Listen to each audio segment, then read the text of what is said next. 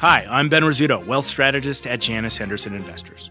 Is a brighter future possible? At Janus Henderson, we think it is. For 90 years, we've worked to help clients achieve superior financial outcomes and fulfill our purpose of investing in a brighter future together. We know that this means our thinking and our investments are helping to shape millions of futures. At Janus Henderson, we are committed to helping you invest in a brighter future for the next 90 years and beyond. To learn more, go to janushenderson.com. And right now on fast, the bears take hold. The S&P dropping more than a percent. The Dow erasing a 370 point gain to end the day, more than 300 points in the red. The Nasdaq notching a sixth straight day of losses, its longest losing streak since 2019. So as we mark the end of summer, will it be more than just temperatures that come down further? Plus, buy for a bounce. The chartmaster says a rebound is coming for the retail sector. He lays out his case. And later, forget chart of the week. This is chart of the summer. This stock is up nearly 50% since Memorial Day. We'll tell you what it is and where it's going from here. I'm Courtney Reagan in this evening for Melissa Lee. This is Fast Money live from the NASDAQ market site. On the desk tonight, you have Tim Seymour, Steve Grasso, Bonawyn Eison, and Courtney Garcia. It's wonderful to be with you all. Let's start with that major reversal we saw on Wall Street. The Dow, the S&P 500, and the Nasdaq selling off into the holiday weekend. The Dow swinging 700 points from high to low, and the Nasdaq now down nearly 12% from its August highs. And yeah, it's just September 2nd. Anxiety on the energy front overwhelming a Goldilocks jobs report. Gazprom reporting the Nord Stream pipeline would stay closed until an engine oil leak is repaired. Natural gas prices dropping by 4%. Despite that news, Tim, you pointed to this as a reason for the swing lower. The charts really show that very clear picture and the direction change right around when that news came out. Yeah, and, and previous to that news, Court, great to see you. Uh, it was news that the U.S. and Europe and at least Western nations were going to put a cap on what they would pay for Russian oil. Um, Russia quickly responds, and, and make no mistake, this, this you know Nord Stream is not closed for repairs. Nord Stream is closed for, for geopolitical, tactical, you know, counter move. And and in terms of markets, we digested all week where the EU was in terms of not only gas storage levels. Germany's probably at 85 percent. There's a lot of people that feel across the EU that their storage levels get them through the winter season. But either way, this type of, of both hostility and, and the gamesmanship underscores the problems that Europe has and the problems that really the globe has with energy supply right now. By by the way, OPEC meeting next week uh, on Monday, while most people will be sitting by the barbecue. So, uh, you know, with great irony, of course, it's energy that was the only thing that was up this week, which is, of course, uh, where Putin gets his, his lifeblood from. So I, I, just think, you know, the, the payroll number was important. I would underscore two things. One is, is that, yes, we had downward revisions, so the labor numbers were not as strong as they could have been. But most importantly was that this participation rate, uh, almost 800,000 more folks into the job market, bringing up the unemployment rate, and that's actually good news. And, and the Fed needs more of this. Uh, and obviously, targeting labor is something they won't talk about, but it's something that they are. Grasso, obviously a number of things that we could talk about, but I do want to get your take on what was going on with the news of the Gazprom situation. We know there's an energy crisis already going on in Europe. There does seem to be more worry or more certainty that Europe could go into a recession. Still debate about what happens for us here. So the news that came out today that did certainly change the direction in the market is it a worry that will continue beyond the weekend? Or was this just a heightening up of that hostility as Tim is talking about? How much do you need to factor this in to your portfolio decisions out of this long weekend going into the fall? Well, this is going to be an ongoing, uh, you know, headlines court. We've seen these headlines on an ongoing basis, pretty, uh, pretty re- re- repetitious. So you're going to have to, if you're going to invest, you're going to have to invest around these things with, with the market as a whole, these headlines, there are tape reading algos. What do I mean by that? You see that headline go. Tim pointed it out. You saw the market turn pretty close to when that tape, uh, when that headline was released. The tape goes south. You have tape reading algos that react to it and sell stocks. It's not a whole as a whole. It's not an overwhelming percentage of the overall market. But when you get a market going into a three day weekend, it's going to react to that. no different than we had the market react to the jobs number today. Mm-hmm. Tim did a good job, job of outlining the, those data points. It was a uh, not hot, not cold, just right type of event. But we've all talked about this, and, and you were here last week when we were talking about it with Steve Liesman, who got angry at, at traders, not us, but traders, for uh, not seeing exactly what those uh, what the Fed was going to be doing. What we're not we're not looking for a pivot. What we're looking for is not even a pause. We're looking for a change of pace from the Fed, and I think this number gave a little bit of hope for a change of pace. I do still think they'll go with 75 because the market gave them 75 and gave them a window to go for it. So, with that, I think the market has an ability to move sort of sideways to lower. I think it's definitely a risk off trade for the next uh, foreseeable, you know, couple of weeks or so. Courtney, how do you read that jobs report number that we got this morning? Certainly, it feels like most of us agree it was somewhat Goldilocks, but what does it mean for what the Fed may or may not do and, and how they're reading this latest data point? Yeah, well, the Fed has said over and over again that the strong labor market is one of the things that has been keeping them from being able to um, stop their aggressive rate hikes. And so we really need to see that come down here. And I think that's exactly what this report has shown is that we we saw a softening of the labor, and it was softened in the best kind of a way. But we're not seeing people getting getting laid off. We're seeing that that more people are coming into the market, and that's why your unemployment levels are rising, which is exactly what you want to see. And that's where it's that cooling, but not cooling too much, which is exactly what you want to see going forward. I think it's not enough that clear the markets didn't end higher today because this one data point alone isn't going to be enough that the markets are going to go off from here that the Fed is off to the races. But I do think seeing more and more data points like this is going to be a positive that hopefully maybe there will be a 50 rather than a 75 basis point increase as we move forward here. Bonawyn, seeing that participation rate increase up did seem to be encouraging. A lot of people liked some of that trend and that number, even though, of course, it is just one report. We've got a long way to go to see exactly what's going to happen with monetary policy and how it does end up playing out throughout the economy and these different economic reports. Yeah, I tend to agree with Courtney's point there at the end. So, you know, this one single data point is most certainly positive. Um, but you know what? And it's the Goldilocks scenario that everyone kind of wants to see, and it is showing a glide path towards this very narrow Goldilocks scenario. But what it isn't, and what I think has been forgotten, it, it is not pain. And the Fed has been very clear that there will be pain in the unemployment market. So this is, you know, us showing that listen, we can have a, tick up in the unemployment rate coming from what is pretty much a, a robustly positive type of uh, catalyst. But what it isn't is the layoffs. And I don't think the Fed is. It's, it's certainly not going to pivot. And those that were expecting a pivot, I think that's off the table. I think now we're looking for the consolation prize, which is okay, the pace of rates. And, and the reversal in today's market showed you just how delicate that thread is holding on. We, at first, it was a pivot. Now, perhaps it's the pace. Now, it's a Goldilocks scenario and one single data point. But we've kind of got to put this entire narrative together, and I think we've yet to do that. And today's reversal, yes, it isn't going into a holiday weekend, and perhaps you don't want to have chips on the table going into geopolitical risk, mm-hmm. but it just shows you how quickly sentiment can reverse. And, and today is a testament to that. So I, I, think that tends to be my focus more than perhaps the labor participation rate. I do think it was a positive read through, but I, I, I would definitely caution against trying to extrapolate this one particular data point and trying to form an entire thesis around that. Bonawyn always seems to have a little bit of air of caution. He always wants to warn us just a little bit. We're going to shift gears quickly from basis points to brake pads. We got a double dose of auto news for you. GM and Ford both making headlines today. Let's get over to Phil for more on the moves. Hi, Phil. Hi, Courtney. Let's start first off with Ford, which reported its August numbers today, and it didn't have a big reaction in the market. And it's really hard to read much into this market, especially with what we saw with the broader market today and shares of Ford. Um, they were down 20, or they were up 27.3%. Keep in mind, it's in comparison to August of last year when they were down 35%, as we really saw the full impact of the chip shortage taking an impact last year. The F-150 Lightning, I want to talk about this a little bit. August sales, 2,373 Lightnings were delivered. Best month since launch. And remember, they're going to be increasing this every single month over the next year and a half uh, until they bring in more factories uh, building more Lightnings. The inventory turn rate eight days. What does that mean? That means essentially people are getting them as soon as they come off the assembly line.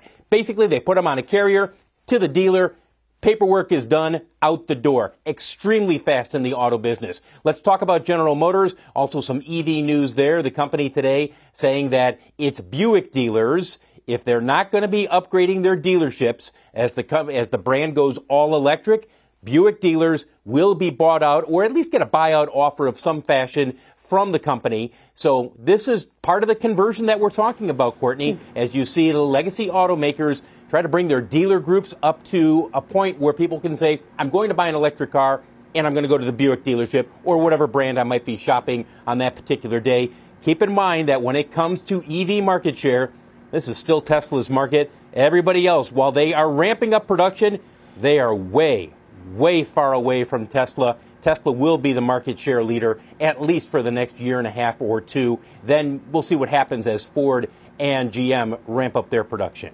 Courtney? Yeah, yeah, the automakers definitely want to bring us to that next evolution, but maybe we're just not quite there yet. Phil, thank you very much. Have a great weekend if we don't see you before then. Steve, what do you make of uh, this news? Is it get you excited about any of these names trying to get ahead of the real jump and gain in market share, whoever is going to be second fiddle perhaps to Tesla? Yeah, you, you phrased that properly. And when you look at Ford and you look at GM, they both had a, a, pretty pretty monstrous run to the upside from the end of June uh, slash early July till uh, recently, and then they, they both sort of just rolled off a little bit. Ford hit that 200 day moving average, stopped on a dime, and backed off it. I think GM didn't get that far. Ford rallied pretty much twice as much as GM did. But on a stock basis, I would not be a buyer of either one right now. They had such a tremendous run. Let them back up a little bit, and then you could look at them again. But as Bonawyn reminded us, if the Fed's going to induce pain, I don't know a lot of people that want to buy a car when, you ha- when you're in a painful state in, in the economy. So for me, I would wait. Technically, they're not a buy, and, and fundamentally, I don't see them as a buy right now either. Well, that makes sense to me, but an awful lot of people seem to want to be buying new cars or used cars, any kind of car they could have gotten in the last two years. The demand is really incredible to me, really, that it's still holding on. Well, coming up, Kohl's cashing in. Shares of the retailer getting a pop as it reportedly heads back to the deal table. But can the latest lifeline really save the struggling retailer. We'll dive in. And later on options action, credit declined. We're laying out a way to play one regional bank as cracks in the consumer start to show. Don't go anywhere. There's more fast money right after this. The spirit of performance defines Acura, and now it's electric. Introducing the all electric ZDX, Acura's most powerful SUV yet. While what powers their cars may change, the energy that makes Acura never will. Crafted using the same formula that brought them electrified supercars and multiple IMSA championships, the ZDX has track tested performance that packs an energy all its own. With a premium Bang & Olufsen sound system and up to 313 mile range on a single charge, and a Type S variant with an estimated 500 horsepower, the ZDX is everything they said electric could never be.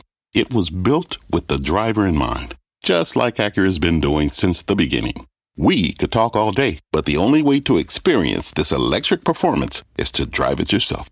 Unlock the energy and order yours at Acura.com. Wouldn't it be great to have all your investment and retirement accounts in one place? Yahoo Finance, our sponsor today, makes it easy. I use it to put my investment account and 401k accounts into one hub and get expert tips that help me confidently manage my money. For more than 25 years, Yahoo Finance has been the brand behind every great investor. Whether you're a seasoned investor or are looking for that extra guidance, Yahoo Finance gives you all the tools and data you need in one place. They're the number one finance destination, producing a holistic look at the financial news cycle, including breaking news, original editorial perspectives, analyst ratings, independent research, customizable charts, and so much more. Securely link your brokerage accounts for a unified view of your wealth, including 401k and other investments. A comprehensive perspective is what sets apart great investors, and it's how Yahoo Finance ensures you have the insight to look at your wealth in its entirety. For comprehensive financial news and analysis, visit the brand behind every great investor, yahoofinance.com, the number one financial destination, yahoofinance.com. That's yahoofinance.com.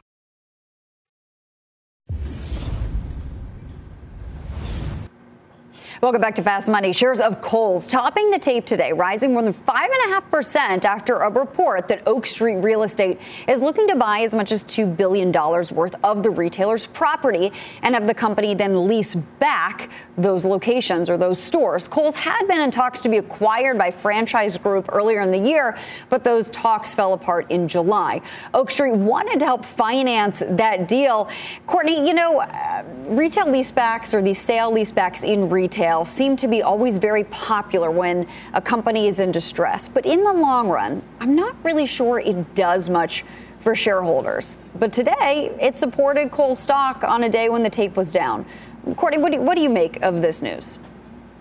Well, clearly, I think what we're seeing right now is they just had a deal that fell through, and this is now their second way that they're able to raise some cash. And I think what we are going to need to see from a, a company like Kohl's is that they do have that capital to be able to restructure things in a, a sector right now that is going to be struggling a little bit more than other sectors in the economy. So if this is going to give them some of those short-term moves to, you know, put more money into their e-commerce, get more people into their into their stores, um, I think that's really what people are so optimistic to see right now this is very early on. People were also optimistic when there was going to be a deal earlier, um, and that didn't happen. Hmm. So um, I just would caution a little bit. This is the rumor, not the news, um, but it might be interesting to see how this plays out. Yeah, that's right. And we reached out to Kohl's, no official comment. But if you look back at some of the earnings transcript from just a couple weeks ago, they did sort of talk about how, yes, they are looking at it, but of course the climate is, is changing. I would point out that the activist that's involved in Kohl's Macellum has also been involved in Big Lots and Bed Bath and Beyond in recent years, and they have done smaller sale leaseback um, opportunities. But of course, share prices of both of those companies down precipitously since then. Bonawyn, what do you make of this news here? Does it give you I don't know any excitement about wanting to jump into Kohl's if this does anything financially for them. Uh, sure. I mean, I, am excited about the two things: liquidity and flexibility. It, it, gives them options, and I think you, know, you look at stock performance year to date. I think it's down about 40 percent, maybe a little more. That tells you all you need to know about what investors think in terms of what their kind of existential situation was going into this news. So, yes, it is probably their second option in terms of uh, kind of shoring up that balance sheet. But at least this is uh, a presumed you know lifeline that allows them to kind of make the moves needed to kind of pivot and and um, you know build build a better business. So, you know, uh, at, at, headline, I definitely think it's a positive. To Courtney's point, I think this is more the rumor than the news. And I think once uh, this thing actually manifests and, and, and shows itself to be true, that's when you'll, you'll, you'll kind of see those options play out. Yeah, and Kohl's shares are below $30. Of course, at one point there had been an offer for 64, although Kohl's CEO Michelle Gass told us it wasn't a real full offer that was ready to be executed. Meanwhile, the XRT retail ETF has fallen nearly 13% since its August highs. But the chartmaster says it may be due for a rebound now. So let's get to the charts with Carter Worth of Worth Charting. Carter, what do you see here? It's an interesting setup. I mean, before we get to the charts, what we know is this is essentially the market on steroids. It's as much beta as you could have. The beauty of this uh, ETF, of course, is it's equal weight. It's 100 names. And whereas the consumer discretionary sector, the top three, Amazon, Tesla, Home Depot, are 50% weight, the 100 stocks here are all given an equal weight. Now let's look at the first chart. It's all the same chart, just three iterations.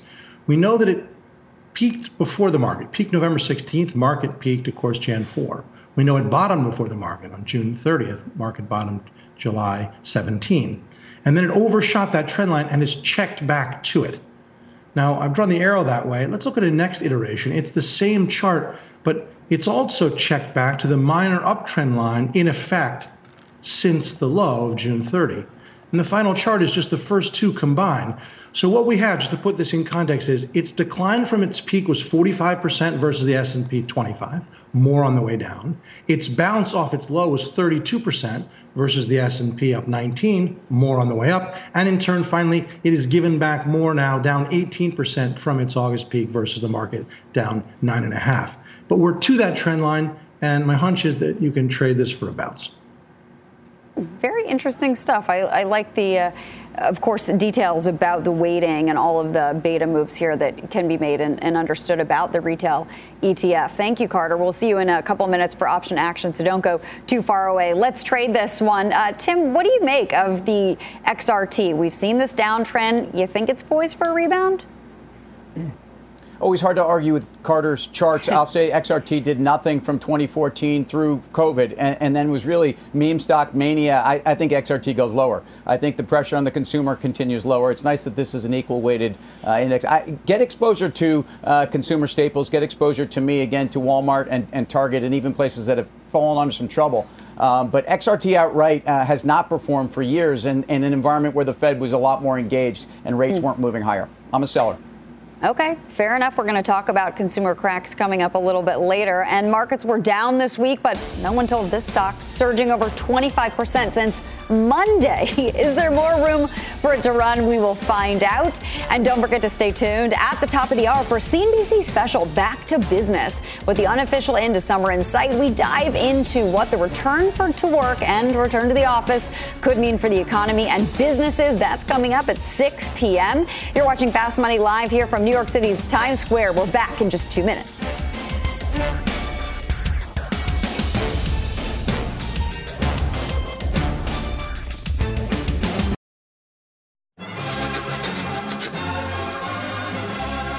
Welcome back to Fast Money. Time for our chart of the week. It's Pinduoduo soaring 25% since Monday. And take a look at this. The stock up a whopping 49% since Memorial Day, making it the top NASDAQ 100 performer of the summer. But there are still risks to investing in China. The U.S. State Department just approving the more than $1.1 billion in arms sales to Taiwan. Tim, what do you make of the run in this name? Uh, the second headline scares me a lot, but uh, I, I, think the ability to counter Amazon, I think some of the trade, they had a second quarter beat that was a high quality beat, 34% adjusted margin. Uh, I also think that there's a tailwind for Chinese ADRs uh, coming from, again, some settlement on the accounting issues that was forcing delisting. But this headline with Taiwan, uh, we're only ratcheting up the pressure here, and I don't like it. Yeah, Steve, what do you make of that? The geopolitical tensions, the hostility, it's not lessening, that's for sure.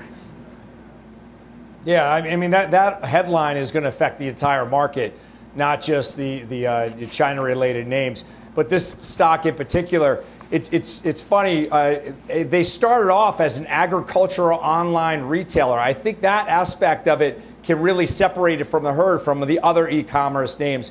So this one looks to be a little bit overextended right now. Is a nice pop. I wouldn't buy it here, but I agree with you that geopolitical risk is huge for the entire market. It is quite a run, though, too, to your point from Memorial Day. Courtney, quick comment from you on Pinduoduo? Yeah, I, I, do think there is a lot of um, there's a lot of concern that they have a lot of com- competition. Like they have to compete with the Amazons who have like a two day delivery here in the U.S. But I, I, would actually argue they're very different from a lot of their competitors. They really don't have anybody who is specifically bringing agriculture directly from the farmers to the consumer, which I think puts them in a kind of an interesting position here. So something to be watching. Hmm. We're going to get a couple new members in the S&P. Shares of CoStar and Invitation Homes jumping as the companies are joining the benchmark S&P 500. They are replacing PVH and Penn Entertainment, which are moving to the S&P 400 mid-cap index. Well, it's time for final trade already. Let's go around the horn. Whew, was a fast one today, Tim. Yeah, first of all, have a great Labor Day weekend. And I, Walmart to me is the retail name I want to own since announcing the, the inventory and the guide down. Um, this has been one of the best stocks in the market, even during a difficult couple weeks overall for the market. So, again, like Walmart, this is their time to shine. Courtney. Uh, I'm going to go Starbucks here. Um, happy Labor Day weekend to everybody here. And it also starts the beginning of fall. So you're going to hear about a lot about those pumpkin spice lattes. But also, they just named a new CEO. And I think this could be an interesting time to play that name. Love that PSL. Bonawyn, how about you for final trade? Uh, well, Courtney, as you pointed out earlier, I'm going to stay true to form. Fed says they're going to induce pain. I'm looking for treatment. XLV, stick with healthcare. Fair enough. And Grasso, take us home here going into Labor Day weekend. I bought a stock, NXE, Next Gen Energy. Tim uh, pointed out the uranium play stocks. This is a smaller, under the radar play. So I think this is going to be a big event, a big sector to watch going forward. Not only Japan, but India is going to have a, a, a mega, mega deal in the in that space as well. Uranium, NXE. Good variety here for final trades. That does it for fast money, but don't go anywhere because options action is coming up next.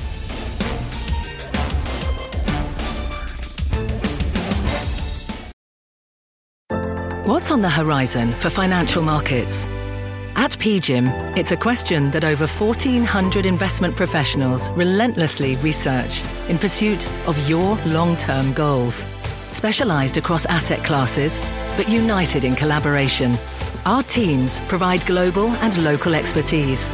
Our investments shape tomorrow, today. Pursue your tomorrow with PGIM, a leading global asset manager.